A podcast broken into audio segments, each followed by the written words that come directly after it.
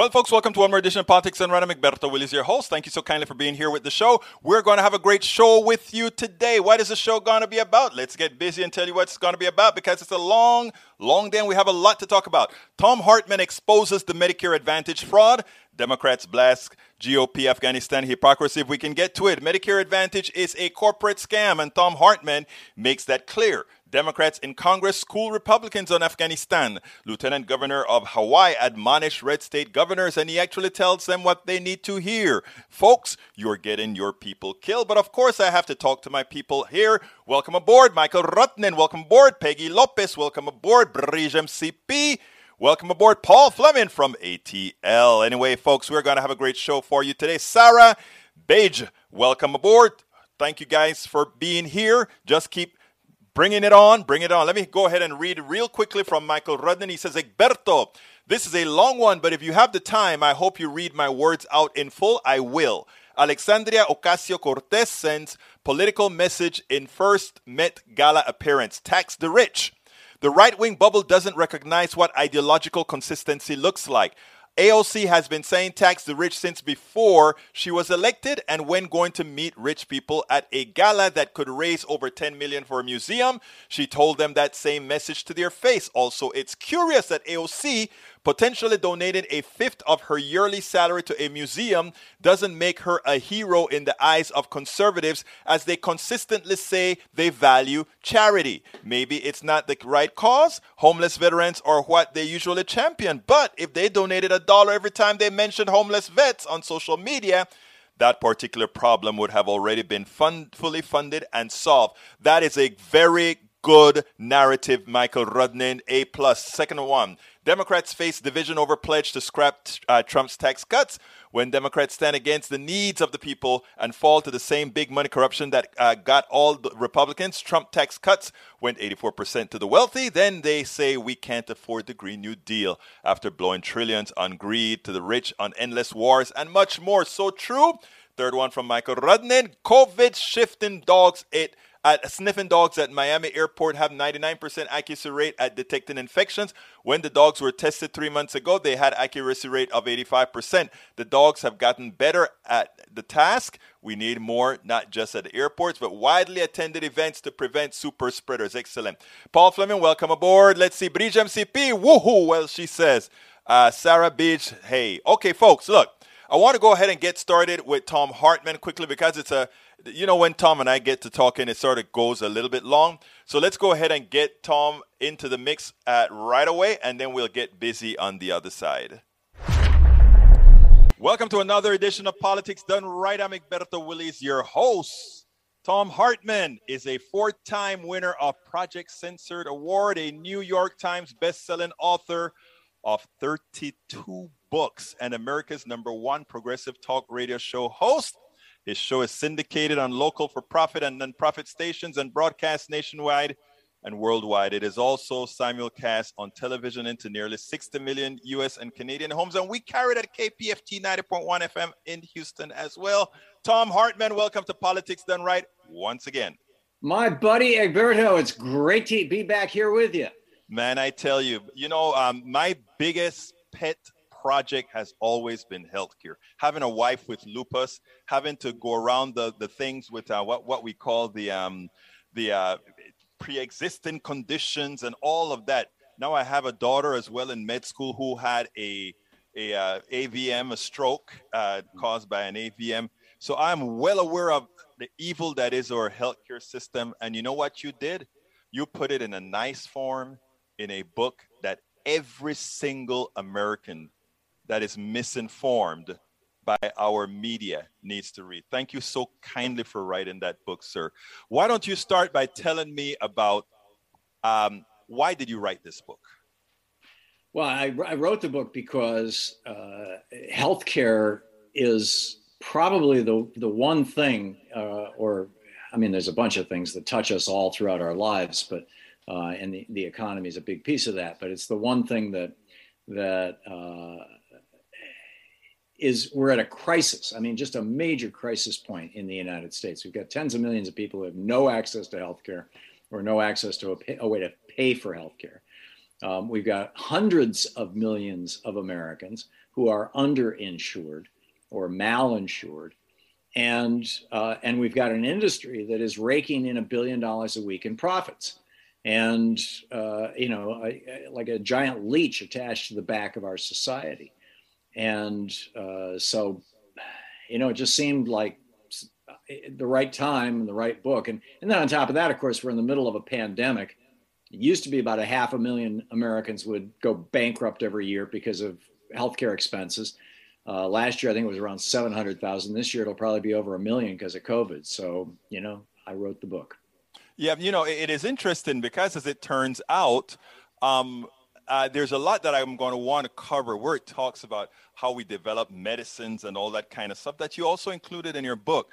But I want to start at the beginning. Um, you know, um, why is it that we do not consider uh, healthcare in this country a right? How did it ever become such a huge profit center? It's an amazing story. It's an absolutely amazing story, which I didn't know until I began researching this book. And uh, uh it, it, didn't surprise me, but it shocked me.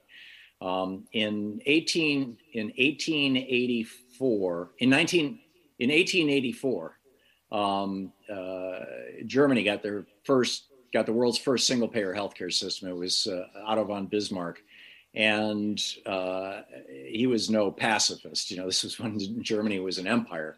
And uh, around in that same decade, a young man from Germany by the name of Frederick Ludwig Hoffman emigrated from Germany to the United States at the age of 17 with five bucks in his pocket.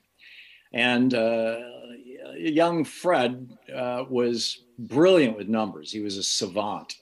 And he ended up going to work for the Prudential Insurance Company, life insurance company. It was the largest insurance company in the country at the time, uh, running numbers on things. And he was the guy who discovered that there was a statistical association between uh, smoking cigarettes and lung cancer, between exposure to asbestos and mesothelioma, between working in cotton mills and lung fibrosis, and between eating a diet high in processed foods and cancer. So he turned his efforts to race. Why was it? And the Prudential and life insurance company wanted to know. They were just dabbling with writing policies for Black people at the time. Um, why is it that Black people in America were dying at higher rates and getting sick at higher rates than were white people?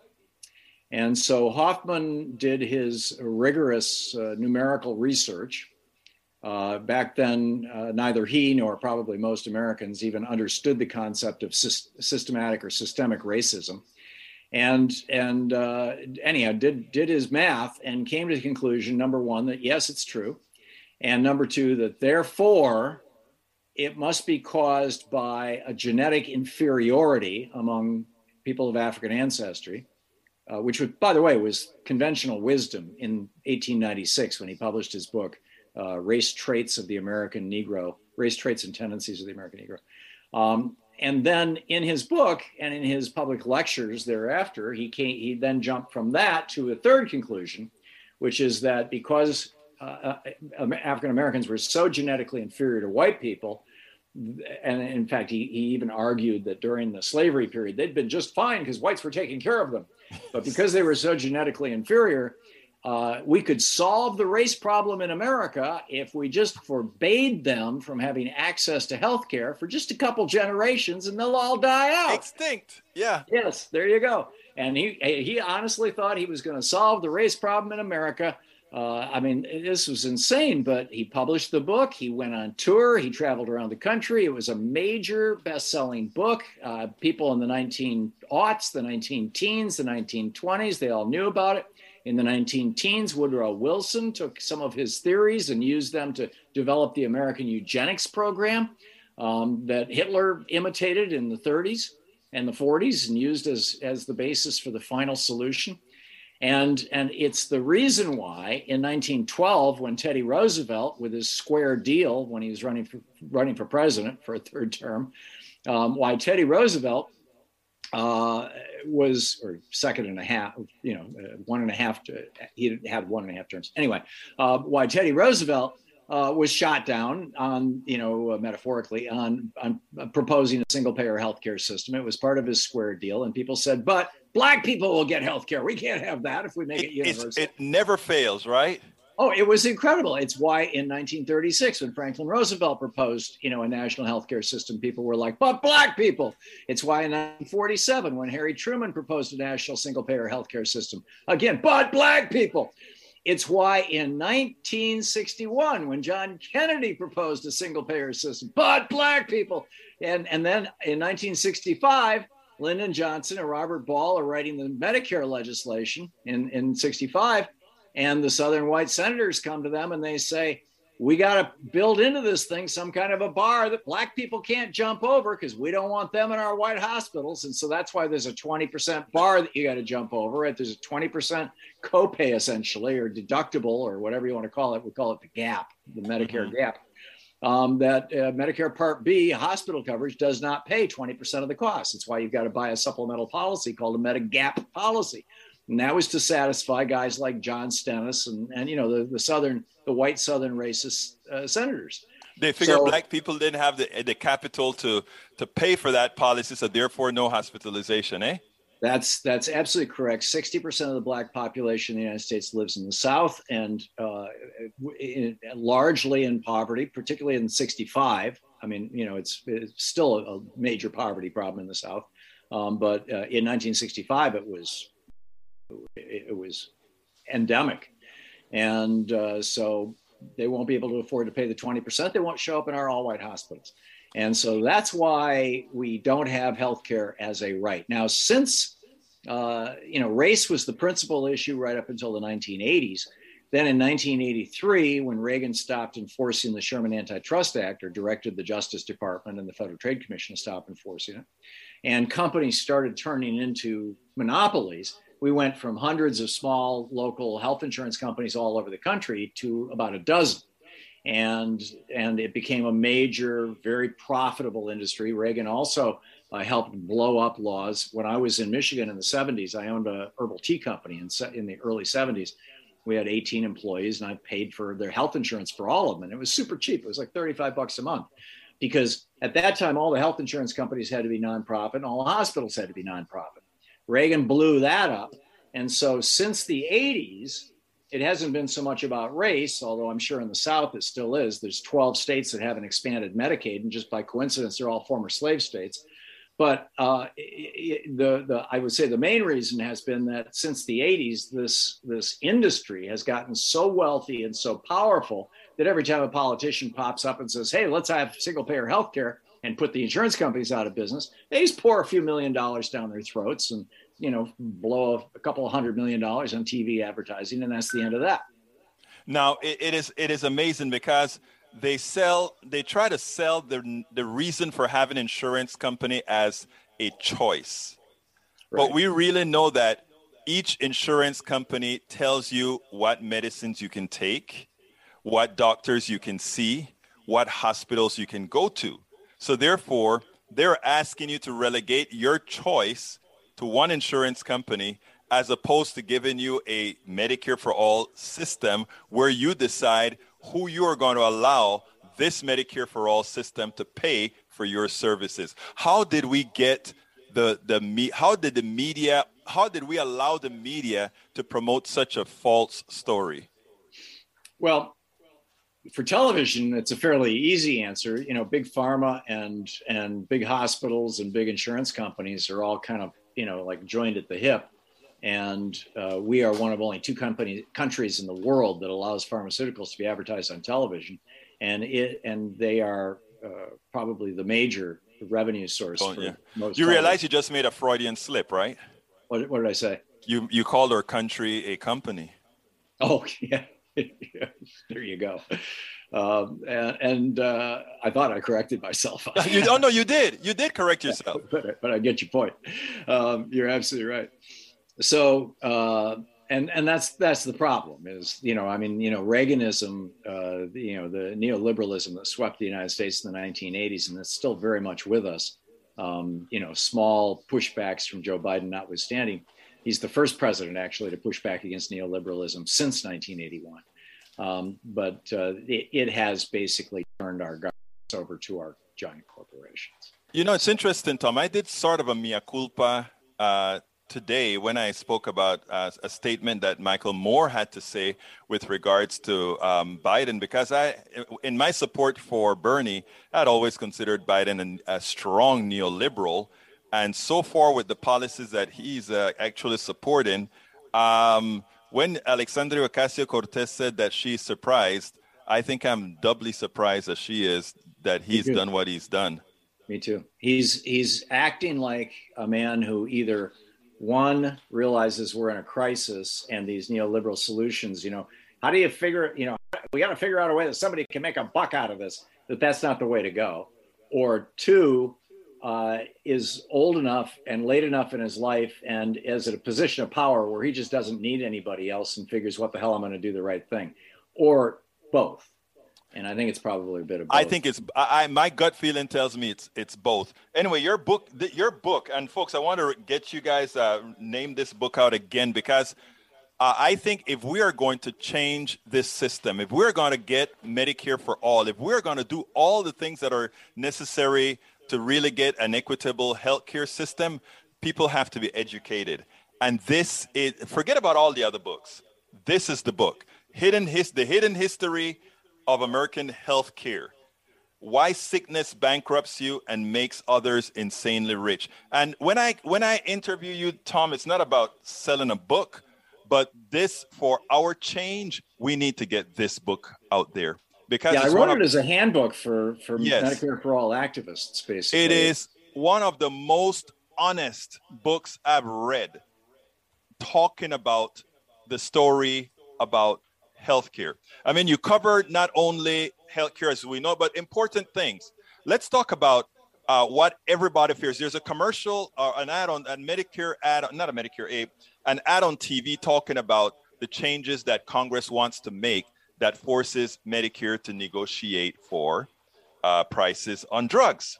Right. And there is a woman, an everyday American woman on TV on a commercial that says they want they're they're going to stop giving me my choices. I find a way to pay for my insulin somehow. We know the story about insulin. We know how they jacked up a price of a product that is no longer in patent, just the delivery system being in patents. Yeah. But she knows the drug is expensive and they want they don't want to scare you. So they say, we know it's expensive, and but we always find a way for you to get your drug. But now Congress wants to make it impossible for me to get the drug. Your thoughts on that? I'm pretty sure you saw that, that ad. Oh yeah, and it's a response to the AARP ads that are calling for Congress to change Medicare Part D so that Congress can, or so that Medicare can, uh, for Congress negotiate, to change, the Medicare can negotiate drug prices exactly, which which was outlawed. I mean, when George W. Bush did his Medicare Reform Act, basically back in 2003, um, you know, there were there were two things. Number one, they created this thing called Medicare Advantage, which is a complete scam, and it's not Medicare. Let, us not do that yet, because that okay. you wrote a you you wrote an excellent essay on Medicare Advantage, and I want to direct people. Which is a chapter from your book. book here. Yeah, I know. Well, I want to direct people. So, so, I mean, that was wonderful, Tom. But I don't want to get there yet. I want to okay. stay this stuff on the on on the the insulin and that sort of right. And the second part theft. of it was that Medicare has to pay full retail for all drugs, even though they're buying, even though they're paying for millions and millions of drugs. So if if you or I went to the drugstore and and you know bought at full retail a, a bottle of you know uh, some antibiotic, you know penicillin or something, and it cost five dollars, then Medicare has to pay that five dollars. But when the VA wants to buy you know 100 million doses of penicillin for the year they don't pay five dollars a bottle; they pay twenty cents a bottle because right. they're buying they're buying a million a year. And, right. and you know Medicare is paying for a million a year, but they're paying five dollars a bottle instead of ten cents a bottle. And you know it's a, it's literally a sixty billion dollar a year profit for the pharmaceutical industry coming right out of us, right out of our government, right out of our Medicare system, right out of our taxes, and going right into the coffers of these giant pharmaceutical companies and their wildly overpaid executives. Now, Tom, under the tenets of capitalism, right? The investors in creating a product, they they get relative to their investment, they get a portion of the spoils. Now, as it turns out, as you explained in your book as well, uh, most of our drugs, who, who developed most of our drugs, Tom? Uh, we do. It's, uh, they're funded by the National Institutes of Health, which is the federal government. It's our tax dollars. The, so you're, the, I'm sorry. the, the drug companies will claim that they invent and develop uh, lots and lots of drugs, but mostly what they do, the, the basic research is almost 100% uh, paid for by the federal government to develop uh, brand new drugs, like, you know, for example, uh, fluoxetine, what we call Prozac. Um, uh, you know, and then what they'll do is, okay, the patent is running out. We can't charge a high price for it anymore. So they'll just hang a new, you know, a hydroxyl group on or a different, you know, another atom of oxygen here. It still does the same thing. They tweak the molecule a little bit and they can repatent it. And that's, you know, when the pharmaceutical companies talk about developing new drugs, that's what they're talking about. They're tweaking drugs to keep them under patent, to keep the prices high. Um, you know, but if you're looking at the original families of drugs that are created, they're almost all created with NIH grants at universities across the country. So we are the investors, and when they sell these drugs at these high profits, shouldn't we then? Uh, I mean, we, we, we don't have a way for us to get investment, but shouldn't we tax the whole hell out of that to get back the investment that we put into it in the first place? Tax the profits that they don't want us to get? Well, I think so. yeah. or, or or make sure that they're available as generics if we helped pay for them. And, and that's the reason why I said pe- people don't understand that because that woman's uh, ad that we spoke about, who's talking about insulin, she would get a lot of older folk to, to listen to them like, oh my God, I know the prices may go down, but it may hurt me later. I'm in my older years. I may need new drugs. Right. Without understanding that. that's so why cynical. it is so important. Now, let's go, let's get to the core of what affects people generally 62 or 65 and older, Medicare. You are 65 years old and and those that are, that are under 50 right now that are listening to this show this is going to apply to you because likely medicare age is going to drop as well. There are two options medicare and medicare advantage. Right. And you have a chapter in here which you released as an essay all over the darn country about medicare advantage being a scam the floor is all yours. Please give us the totality of that paper. George W. Bush uh, always wanted to privatize both Social Security and Medicare. He thought that they were both socialism and, and not consistent with American values. He, of course, was born into a multimillionaire family. You know, it's a, a and and uh, you know with a with a giant estate up in in Maine and another in Connecticut and you know et cetera. And uh, he campaigned around Texas in 1978 for Congress on this platform of privatizing Medicare and, and Social Security. And he lost ultimately. Um, but when he became president, he was like, ha ha, here's my chance. And so uh, Medicare Part C goes way back and it allows private insurance companies to offer certain plans. But there was a very, very tiny niche market where they were mostly kind of filling in the cracks in places where things weren't available. And uh, it was just, it was a boutique business.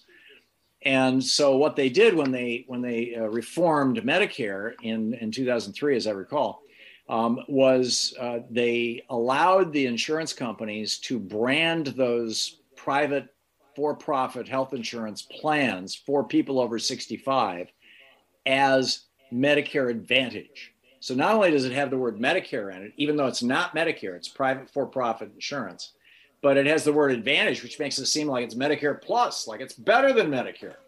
And uh, almost a, a, little over a third of Americans now have uh, over 65 have signed up for these plans. So as we're talking about Medicare for all, let's offer Medicare to everybody in America, and it's starting to gain some real serious momentum. The problem that we have right now is that one third of Medicare isn't even Medicare; it's already privatized. And so if that continues and they roll out, you know, Medicare for all and Medicare Advantage for all, um, you know, it's we're just going to be back where we started eventually.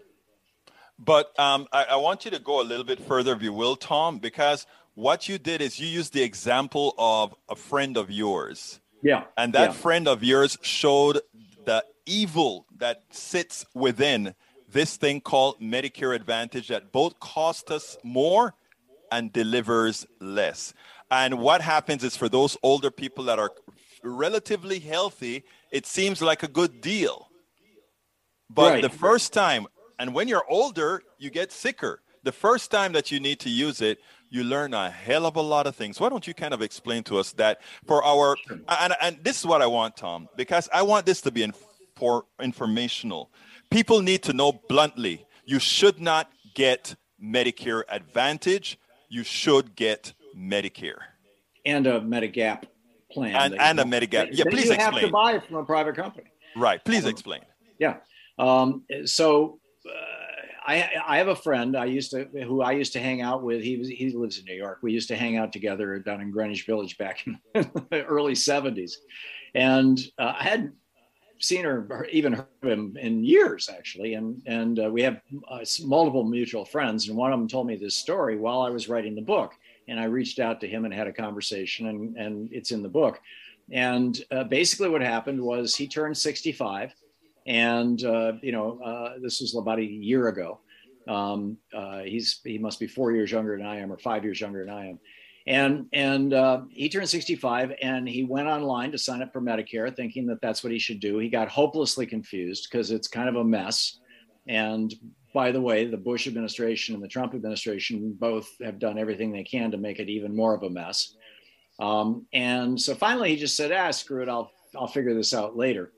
And a month or two later, he was having trouble peeing and he went to the doctor and said, There's something going on down there. They did a blood test and found out his PSA was so high that not only did he almost certainly have prostate cancer, but most likely it had already broken through his prostate into his bloodstream, which is the second leading cause of death among men in the United States, metastasized prostate cancer. So the clinic that he went, he had gone to this one of these doc in the box, you know, urgent place, urgent care places where you can walk in and pay 50 bucks cash and you know, get a get your blood test and find get a you know a, a, a prostate exam, and or maybe two hundred bucks or whatever it is. Anyhow, so they were associated with a larger group that sold Medicare Advantage plans. And so they said, oh, well, we can sign you up for Medicare Advantage so you can get this taken care of because this is going to require surgery or something. And uh, and uh, and we can, and in fact, we've got a plan that's a no dollar plan. You don't have to pay a penny for it. And you get all these wonderful things. And uh, so he signs up for Medicare Advantage.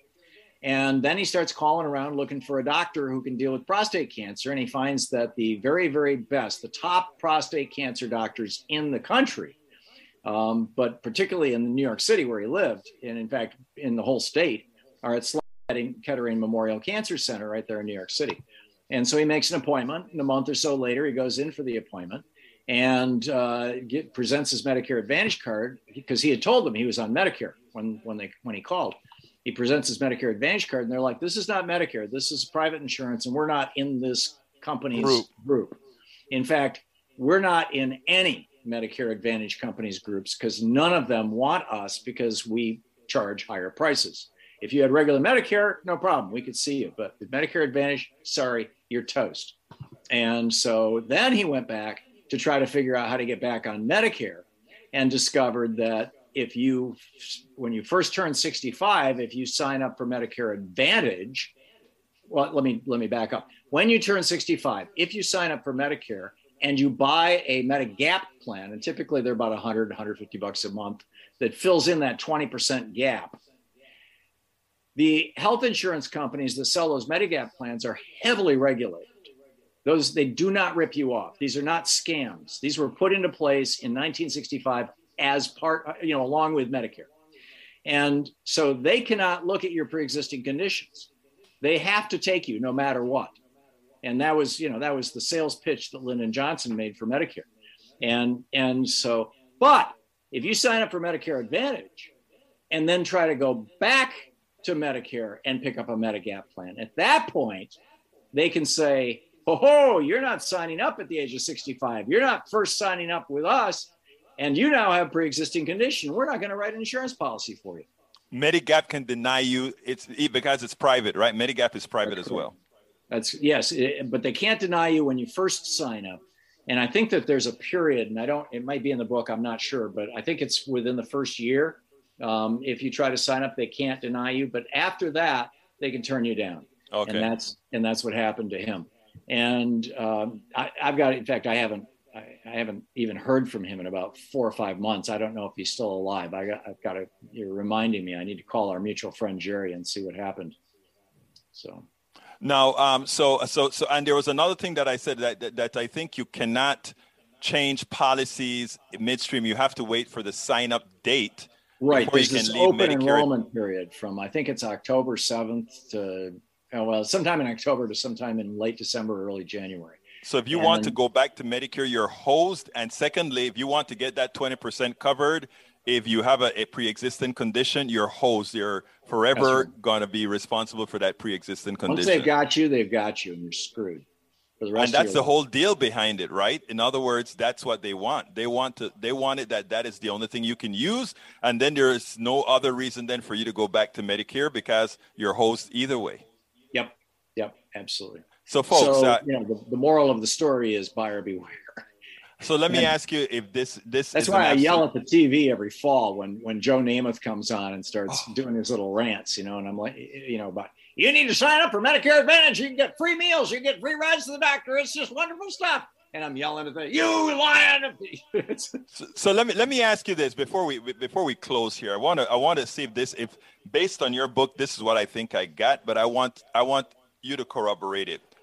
Any friend of mine, absolutely any friend of mine turning 65, I would absolutely tell them, even if it's going to cost you a couple of hundred dollars more a month, get Medicare, the real thing, and Medigap. Do not touch Medicare Advantage at all. That's that's my mantra. Yeah. Okay, Tom. Here's, uh, the, know- here's the sad. There's one really sad part to this, and that is because Medi- Medicare Advantage is so unregulated, um, and they've figured out a way to scam the Medicare system because you know Medicare Advantage plans actually suck more money out of the Medicare right. out of the Medicare system than does regular Medicare because they, they got to make a profit, right? So they're, they're skimming their money off the top. Um, and as, as a result of that, um, well, I'll just I'll just leave it at that. That's it's just it's. Well, it's, let me. I'll, I'll I'll summarize that in one sentence because what you explained in your document is that they've created a, a way that they can make healthy people look sicker so they can control can pick more money right. out of the government. In other words, it's a legal way of ripping off our tax dollars. Yeah, uh, so thanks for summarizing that yeah, they get it on both sides. But and anyhow, I suddenly realized this is going to get complicated, and you just said as we're wrapping up. So I'm sorry. Yeah, I mean, it, it, it but the way you know, I, I read your book, so I I understand what it is, and I'm going to cover it more on the show as well. But anyway, Tom, what did I not ask you that you definitely want to get out in this session? Well, how do we get to Medicare for all? Um, I, I, think uh, there's there's a couple of possibilities that I talk about in the book. One is we do what Canada does. This is, I think, the most likely way we're going to end up with it, and and probably the best way. Um, in Canada, Tommy Douglas in Saskatchewan got Medicare for all passed for his province, the small state essentially in Canada. And then it worked so well, all the other states wanted it, all the other provinces wanted it. Within a decade, it had gone national.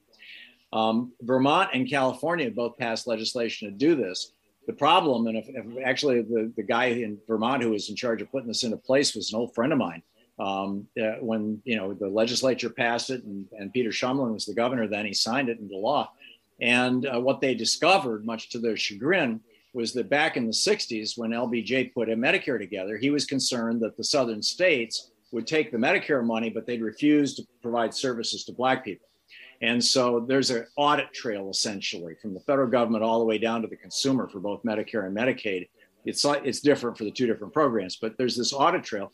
And therefore, if you break that trail, you lose the money. So uh, when Vermont tried to do single payer, um, they had X billion every year coming into Vermont via Medicare to people over 65, and Medicare would have to cut them 100% off. They would have lost all that money. Plus, they would have lost all their Medicaid money. And, and so if they had to make those two things up, in addition to single payer for all the people in between, you know, uh, it would have bankrupted the state. The same with California. So what you need to do is call your legislators, your two senators and your member of the House, and say, please pass legislation to give the states waivers, Medicare and Medicaid waivers, so that they can do state-based single payer healthcare. Just that straightforward. And it sounds kind of wonky. I get it. And I don't want to get into ERISA and all the, you know, there's acronyms and weirdness. And, but that's, that's the bottom line. And if we can get just a couple of states to go Medicare for all, it will spread across the country because it not it, Canada isn't the only example. It's just the closest to us. But that's how it works. You know, uh, my my old friend Dick Gregory used to say, when you've got something good, You don't have to force it on people. They will steal it. They'll want it. so people will get it. You know, people will get it. Thom Hartmann from the Thom Hartmann Show. Thank you so kindly once again. Remember, folks, hey, you know, I, I, I need to do this. Tell folks how do they reach your show and all the different platforms that you're on. Let's get a quick one there because in the progressive space, we got to start doing that. Let everybody that don't know about it know about it. So you have your radio show. When is your radio show? Uh, the, the radio show is not is noon to three Eastern time on, on radio stations all over the country and Sirius XM and, and Free Speech TV. And uh, ThomHartmann.com will get you that information. And then I do a daily rant that you referred to earlier, five days a week. Uh, it's free. There's no ads or anything, um, and we don't sell the list or anything. And that's at hartmannreport.com. Folks, don't forget check it out. Tom, thank you so kindly for having been on Politics Done Right. It's my pleasure and my honor, Egberto. Thank you. All right, folks, I hope you like that. Before I forget, the first thing I want to ask is everybody on YouTube right now, please click that thumbs up. Help our algorithm reach more people. Please click that thumb up, the like on on on uh, YouTube. On Facebook, please click the like button on Facebook. Please like the program. That helps us with the algorithm over time. Uh, we cannot get the throughput that we need unless all of us get into this together. So I ask you so kindly again, please hit the thumbs up. We have a lot more stuff to cover, okay? A lot more to cover. But before I forget, please remember to click that join button to become a part of the PDR posse.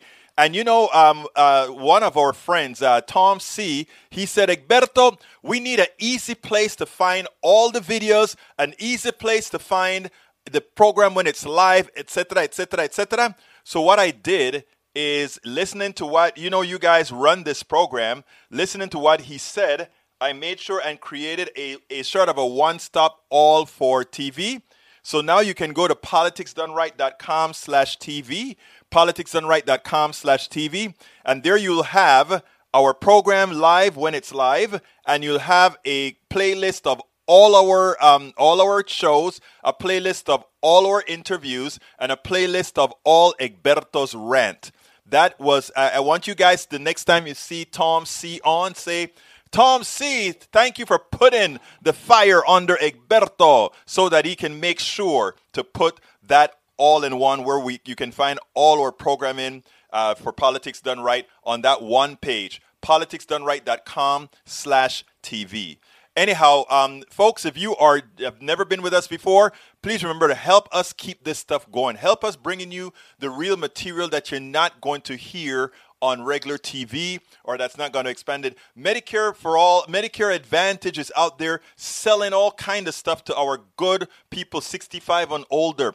They're pulling the wool over their heads. Many of you probably already have Medicare Advantage. Uh, th- th- what I can say is while you're healthy, get the hell out of it and get your Medigap program because I tell you what, uh, it is a privatization of insurance, and whenever they privatize, uh, whenever they privatize health insurance, please remember they save money by denying you service. They save money by lying to the government and collecting more from the government for the same services, and that is what they do. Tom explains it well in his book, American Health. What is it? American Healthcare or its hidden history of American healthcare. Now, please consider getting our books as well. We show you all about, we talk about the healthcare system. We talk about all these issues as well in uh, pol- at, at, at politicsdoneright.com slash uh, politicsdoneright.com slash books, politicsdoneright.com slash book. Tom C says, Egberto, we'll talk some more about making links link even better.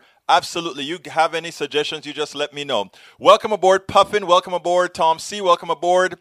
Uh, the duck that quacks, welcome aboard. Uh, let's see who else we got here. Um, Bridge MCP, I think I saluted E2247, the duck that quacks, Sarah Bridge, Paul Fleming, thank you all for being here.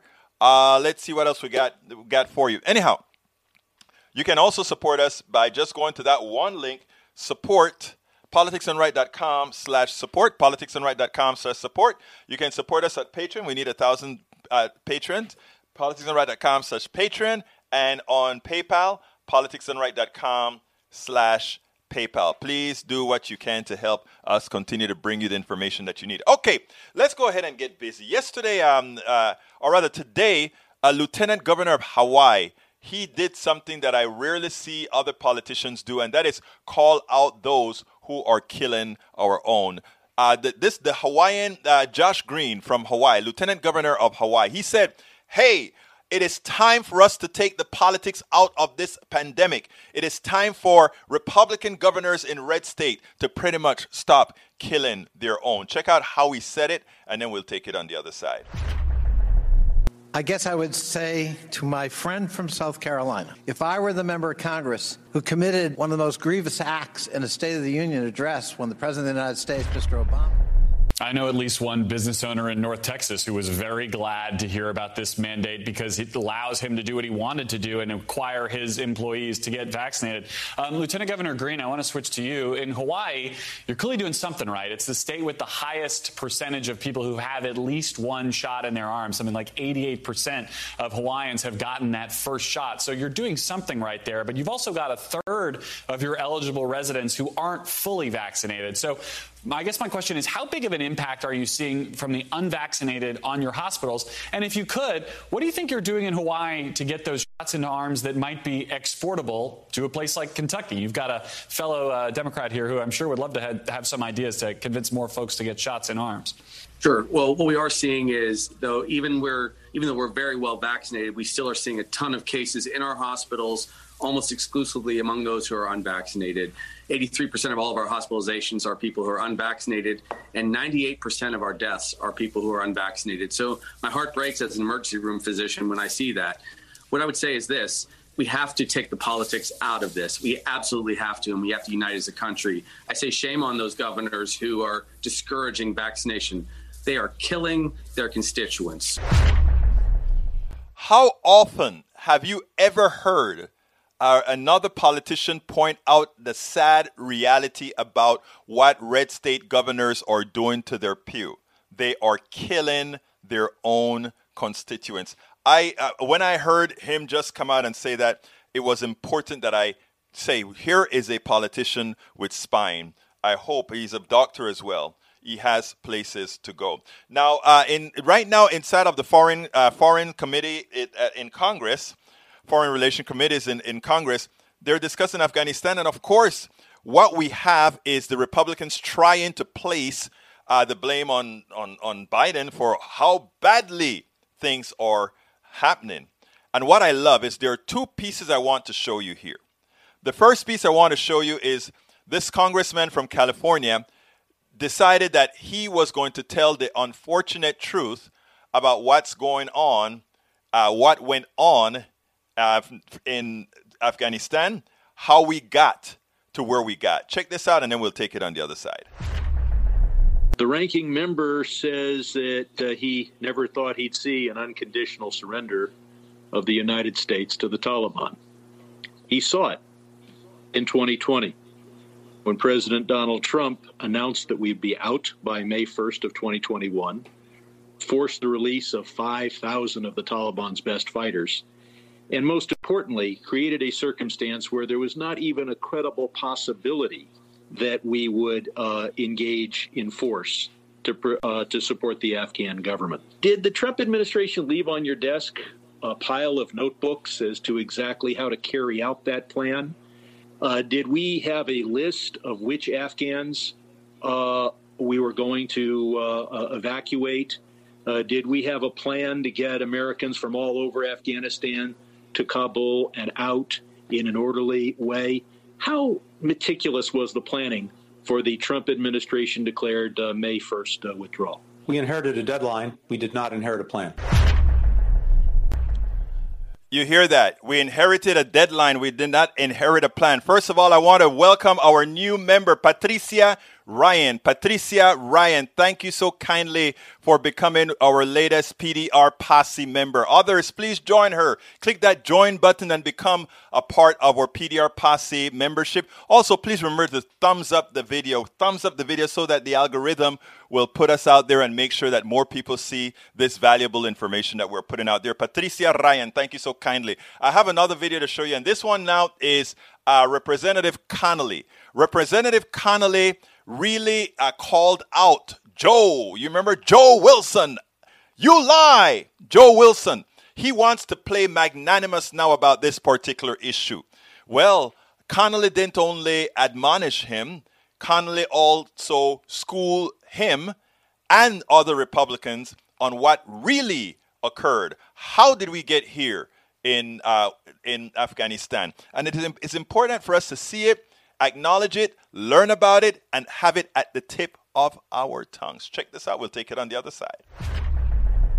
I guess I would say to my friend from South Carolina if I were the member of Congress who committed one of the most grievous acts in a State of the Union address when the President of the United States, Mr. Obama, was our guest, to shout out, You lie, I might take more care about enumerating other alleged lies in a hearing with the Secretary of State. Mr. Secretary, what we're listening to on the other side of the aisle, sadly, is sort of a, a, salad mix of selective facts and a lot of amnesia in the salad dressing. The history of instability in, in uh, Afghanistan didn't begin on August 14th of this year, did it? It did not.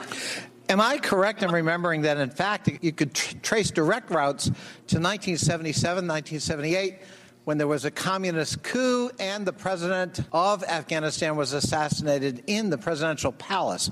Is that correct? It is. And one year later, the Soviet Union, because of that instability, decided to invade Afghanistan. Is that correct? It is. And 10 years later, the Soviets left Afghanistan because they had mounting and maybe really unsustainable military casualties and felt that they were engaged in a a process that could not be won. Is that correct? It is. And meanwhile, because the United States decided once that happened, it would disengage primarily from Afghanistan. Groups like the Taliban had 12 years in which to create political power. Is that correct? It is. And in 2001, we re entered Afghanistan in response to the tragedy we just remembered, 20 year remembrance this week. Uh, and we rolled up the Taliban by making alliances with various militia groups in the north and moved south until they lost control of the country in that year in 2001. Is that correct? Yes, it is. And the purpose of our involvement was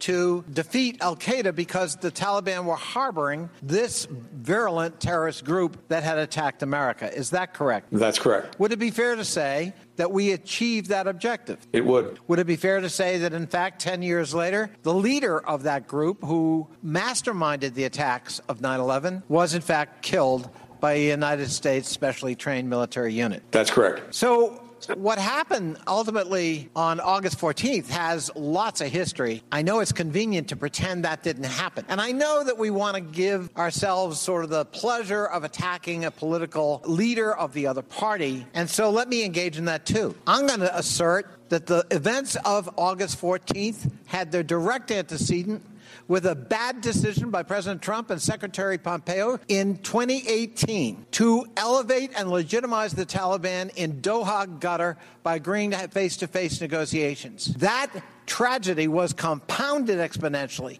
by an, un, an unbelievable decision to exclude the government of Afghanistan ostensibly we were defending from those very negotiations. Is that an accurate statement, Mr. Secretary? Certainly that's what we inherited. But Afghan was, was in fact excluded from the negotiating table in Doha by the Trump administration. Is that not correct? That's essentially correct, yes. And when those 5,000 people were released from prison, since the ranking member is so concerned, and correctly so, about two Haqqani members in the current cabinet of the Taliban, were there any known terrorists or declared terrorists by the United States among those 5,000 people released with the consent and negotiated agreement of the Trump administration? Uh, almost certainly, yes. Uh, I guess our concern about terrorists is pretty select and limited to partisanship. Is that a takedown or what? Is that the perfect takedown or what? I think I, I wanted to bring that because I thought that um, many many of us know the truth. We don't quite know it as orderly as he just presented it, bullet point by bullet point. So I decided let's go ahead and put this together because that is exactly what a lot of people, including some of the folks who believe they know what happened, need to see. Great job, Connolly, Representative, Congressman. Connolly, great job. Now, here, guys, I have another video by Chuck Todd, but we only have uh, six minutes or so left, and the video is about eight and change, so I don't I don't have the time to do it. So what I'm going to do is, if you have any questions right now, please go ahead and ask it. I'm going to read some of the statements you have in here. This is a wonderful chat. I can usually only find Trump terrorist cell chats. Uh, Bridge MCP says, uh, let's see, let's see. Uh, whoa, says it, brother. Lay it all out. exactly. He did a great job. Uh, let me go up a little bit. I, I, I like seeing Biden calling Republican politicians about their COVID policies and the COVID related deaths among their constituents. Uh, let's see what else we got here. I want to thank Patricia Ryan again for her or uh, for becoming a part of the PDR posse. I'd like to ask more of you to go ahead and do two things for me. Please go ahead and click that thumbs up to give our our uh, video some more throughput. Click that thumbs up uh, that you see under the video on YouTube or the like on fa- on um, Facebook. And likewise, please consider clicking that join button to become a part of our PDR posse. A part of our PDR posse. Politics done right and Egberto Willies. Why are the share names above people like Michael and Rose keep changing language? I don't know. Um, are we talking about Facebook? Are we talking about um, YouTube? Are we talking about uh, Twitch? I am not sure. I kind of give if you have a screenshot to show me if necessary. Let me see so that I can send it all out. Let's see. Puffin says, "Thanks. I will soon have money banks Money thanks, Bernie Bucks. All right. Okay, buddy. Okay, buddy. Hey, yeah. So go ahead and click that join button. Become a part of the PDR posse. There are many, many, many ways to support us. PoliticsDoneRight.com slash support has all the different ways that you can support us. And of course, you can get all our books, the books that you see on the screen. As I see it, Class Warfare, the only resort to right wing doom. And I also have uh, how to make America utopia, how to uh, take away the system that's rigged how we can how we can make it the way it should be, and of course it's worth it. How to talk to your right wing our relatives, friends, and neighbors. We got to talk to everybody, people. We got to talk to absolutely every every everybody. You can find all my books at politicsdoneright.com slash books, politicsdoneright.com slash books. Okay, come on, questions, anything before I go up? Since I don't have any questions, let me do a little pontificate. Thank you, Egberto. Let them know, vote no on California. Okay, yeah, remember, if you're in California, vote no on the recall. It is a it is ridiculous. Vote no on that. Uh, vote no on the recall because I tell you what, we cannot allow. I mean, put it this way: suppose that would actually give uh, Elder uh, the, the the vote with 15 or 20 percent of the vote. Makes no sense. Again, vote no in California. Uh, now, as far as Medicare and Medicare Advantage, people, I I did a, a, a standalone video to try to uh, talk to people about this here, Medicare for all and versus I mean rather Medicare versus Medicare Advantage, and I can't tell you how, especially for older people, 65 and above, I can't explain how seriously, as one of the largest voting blocks, we must remember that we cannot allow the private sector to run healthcare for profit on those that are old, uh, on anyone, but specifically on those that are older. Because remember, Medicare is all run, it's a single payer system. Medicare is a single payer system. There are no executives to pay, no advertising to pay for, no bunch of different uh, different database systems and all of you save a lot of money. And in fact, Medicare Advantage costs us much more. The duck that quacks, thank you so kindly for your super chat, your $5 super chat.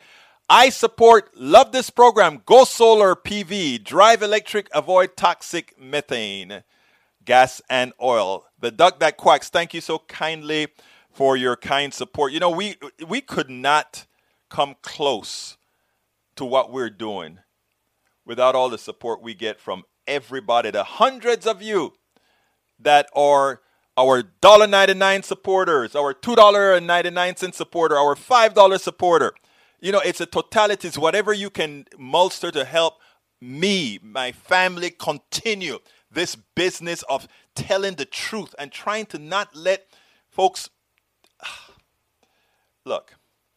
Um, I don't think a lot of people understand. And you know, so, some people tell you, "Why do you care? Why do you really have to do this?" We have to do it. Not me. We have to do all of this. We have to do all of this. We have to continue doing all of this. Why? Because first of all, we know the truth. And in knowing the truth, we have a certain amount of responsibility. I want to get the duck that quacks out there as well. Got you on the screen. In one day, I actually did it pretty quick this time.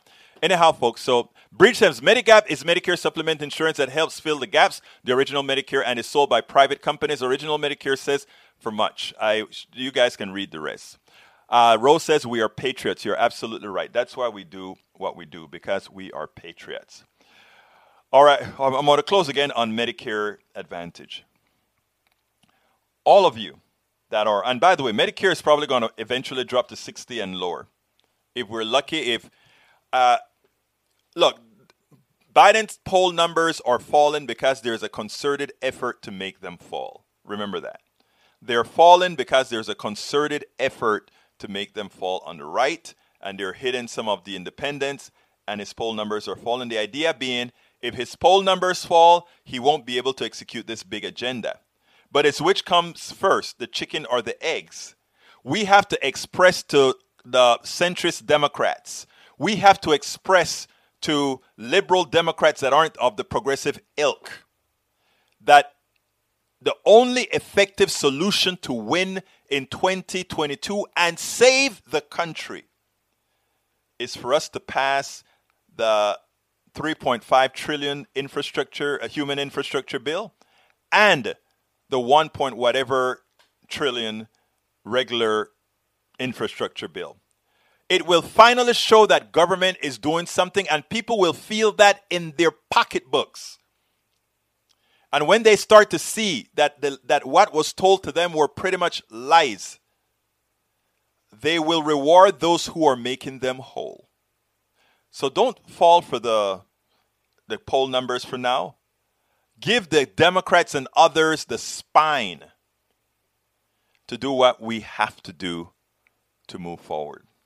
We're coming to the end of the program. I thank you so kindly for being here. Again, please go ahead if you're before you leave, before you leave the uh, YouTube, please click that thumbs up. Please click the thumbs up. And likewise, if you have the wherewithal, please click the join button and become a member of the PDR posse.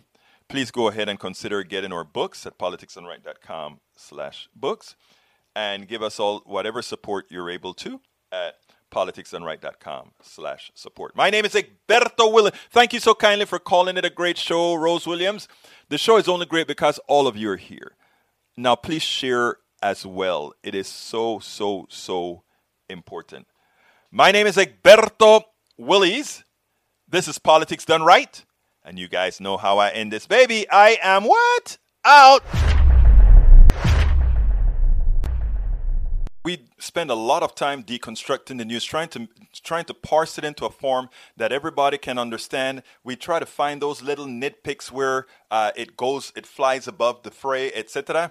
If you really like these videos that we do, I want to ask a big favor. Please go ahead. Number one, subscribe to our channel, and number two, please join if you can. Thank you so kindly for watching. Keep watching. Please remember to share. We must populate the entire internet with our progressive message, a message that we know is what most Americans say that they want. So help us, please join.